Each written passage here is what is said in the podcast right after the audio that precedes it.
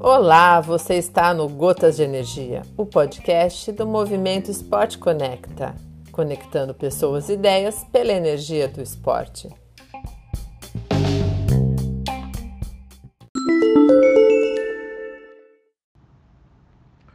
Alô, amigos! Bom dia, boa tarde, boa noite. Seja em qualquer uma dessas situações que vocês se encontrem, sejam uma vez mais bem-vindos ao nosso podcast aqui Ricardo de Moura para falar sobre esporte de alto rendimento e seus desenvolvimentos e impactos na sociedade. A guerra entre Rússia e Ucrânia coloca todos os segmentos da sociedade global em xeque. O esporte não consegue fugir disso, obviamente. Nem o Comitê Olímpico Internacional.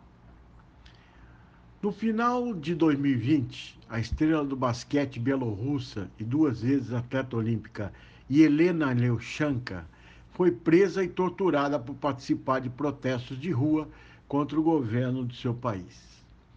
O fato incentivou o COI, Comitê Olímpico Internacional, a impor sanções ao presidente Alexander Lukashenko, que também era chefe do Comitê Olímpico Bielorrusso.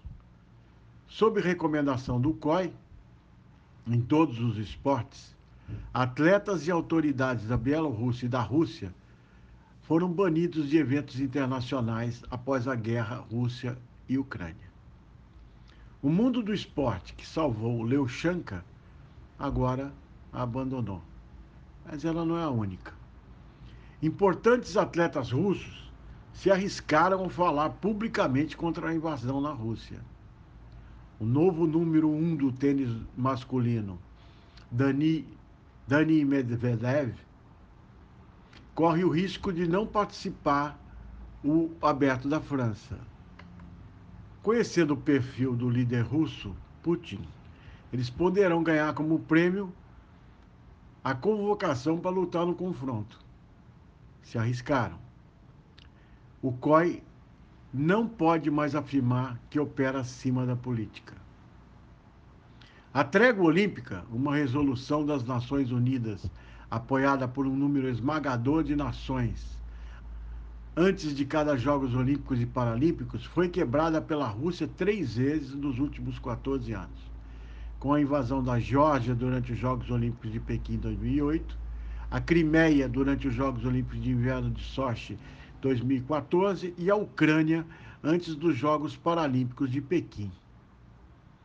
A Rússia rebate afirmando que os Estados Unidos promoveram a invasão, sob a justificativa de paz mundial, em pelo menos cinco vezes: Afeganistão, Iêmen, Iraque, Vietnã e Síria.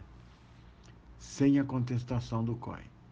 Alex Ovechkin, jogador da NHL e apoiador de Putin, três vezes medalhista de ouro no Campeonato Mundial, disse em uma entrevista coletiva de imprensa que tinha amigos tanto na Rússia quanto na Ucrânia. Por favor, disse ele, chega de guerra, não importa quem está na guerra, Rússia, Ucrânia, países diferentes. Temos que viver em paz.